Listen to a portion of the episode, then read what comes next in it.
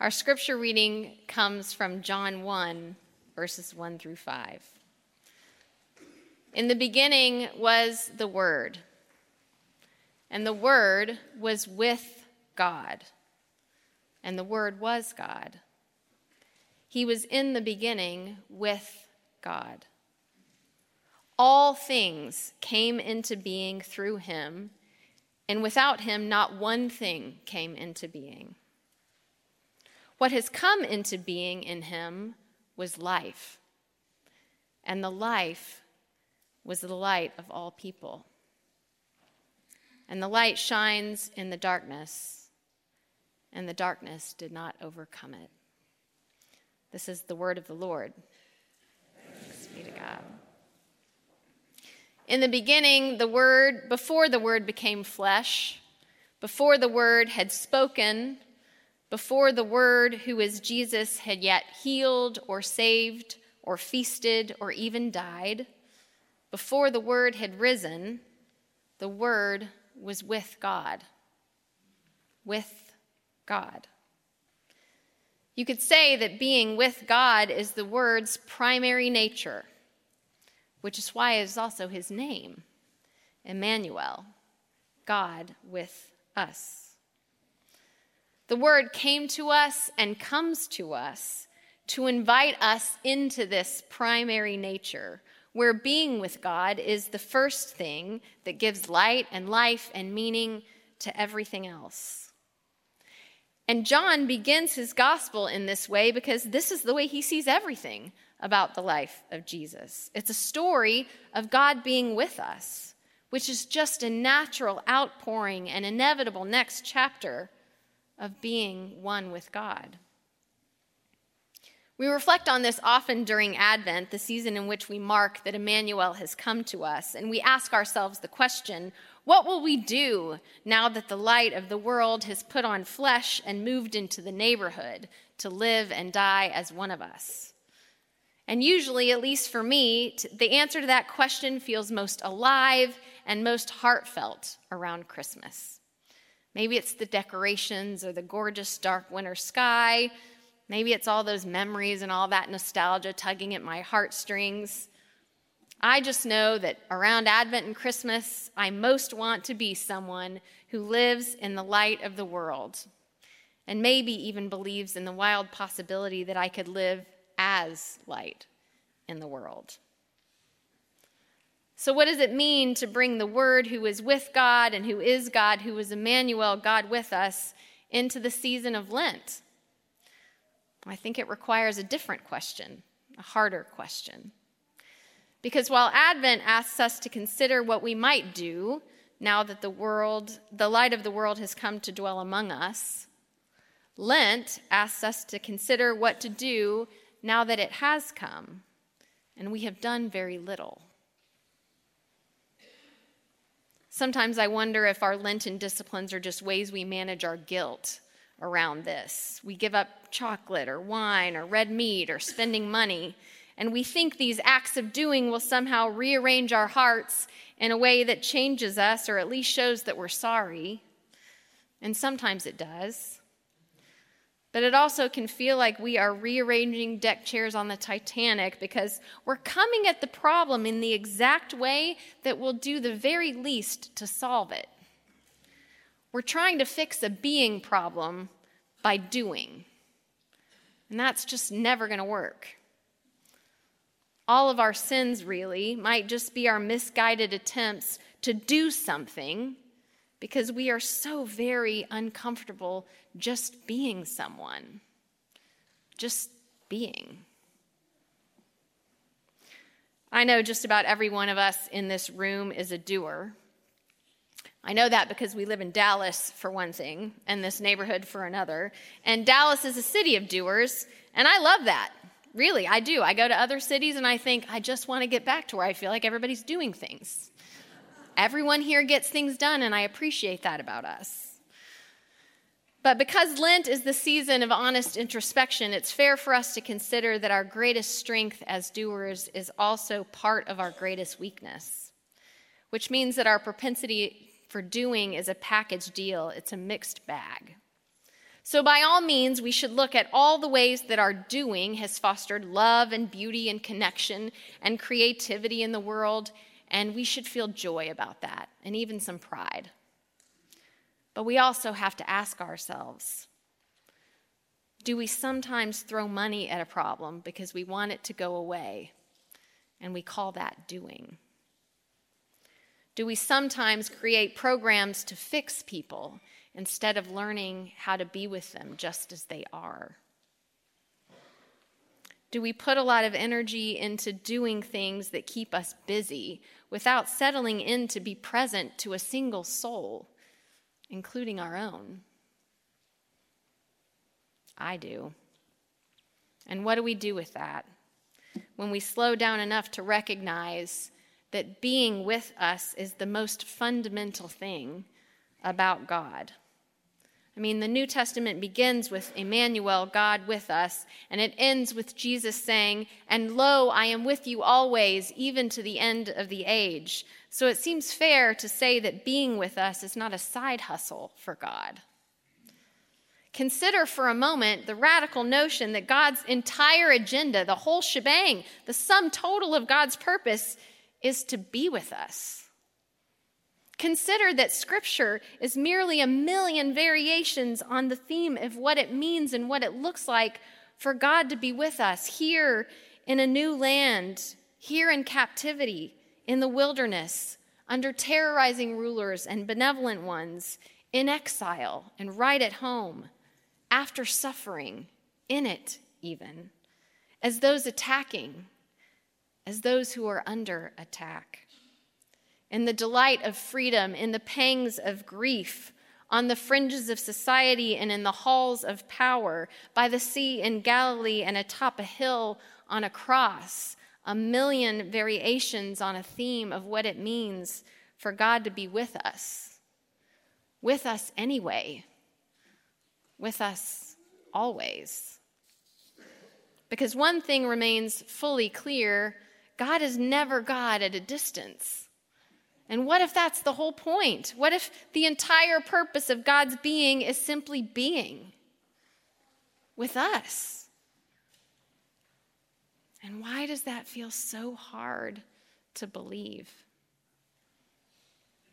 In a city of doers, it sure feels like a stretch to imagine how being could ever lead to the kind of doing we think is required.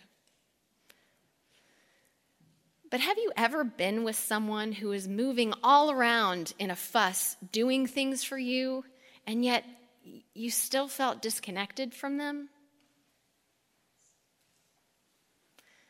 And have you ever been with someone who is right there with you, not doing a single thing, and yet you felt deeply loved and cared for?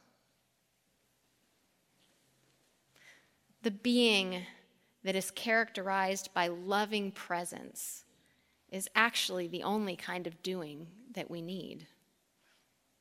If we really care about doing what's right, if our desire to be movers and shakers is truly in service to the realm of God and to the common good, it seems obvious that the only place to begin is with the being and there's nowhere on this earth where that's more readily and consistently available to us than in the presence of God, of Emmanuel, whose primary nature it is to be with us. As I hope you know, we're honored to be hosting Reverend Dr. Sam Wells on March 12th and 13th, our second British invasion, we're so grateful to say. In his book, A Nazareth Manifesto, he writes, that with is the most important word in Scripture. That small four letter word, with, encapsulates the entire story of God. Why is that a Nazareth manifesto? Why, why call it that? Well, think of what Jesus was up to in Nazareth. Mostly, he was just spending time with people, he was just hanging out as the Son of God who felt like this was a great use of his time.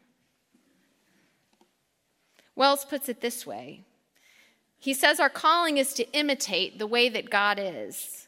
And our clue about how we imitate the way that God is, is to follow the way that God is with us in Jesus Christ. And what did that look like? It looked like a lot of hanging out and being with and abiding. It looked like healing and teaching. And yes, eventually it also looked like a season of pain and suffering and sacrifice. But what if the being with is the very thing that makes the healing possible? And what if the being with is also the very thing that makes enduring pain possible? I know you good Presbyterians love to operate decently and in order, and here Jesus is showing us exactly how to do so. The order is this abide first and foremost and always, and let that guide your doing, and let that even sustain you in your suffering. If we're honest, we have to admit that we don't actually operate in that Jesus order. We just do things. We just keep trying harder, reaching for some unknown time in the future where, I don't know, I guess we think we'll reach a point where we've done enough, or we, when we've done it well enough for it to count for us. But inevitably, we just get in over our heads, or we mess up, or calamity strikes. And if things get dicey enough, we run out of things to do, and only then do we turn to being with God. Only then, when we feel like there's nowhere else to go and nothing else to do, because if we could have thought of something else to do, we would just do it. And know that that is always a good time to abide with God. And in that moment where we don't have anything else we think we can do, God welcomes us gladly. But that's only because it's always a good time to abide with God. And if I were God, I think what might make me saddest is how long we wait to arrive there. Why do we wait so long? Well, I think it's because abiding requires space. And most of the time, our problem is that we don't trust that we have space for things. We also don't think we have time. But what I mean is, we don't think we have room inside ourselves to handle things. We think this tragedy or this difficulty will undo us and end us, and sometimes it feels like it just might. But nevertheless, here we are after all this time, still breathing.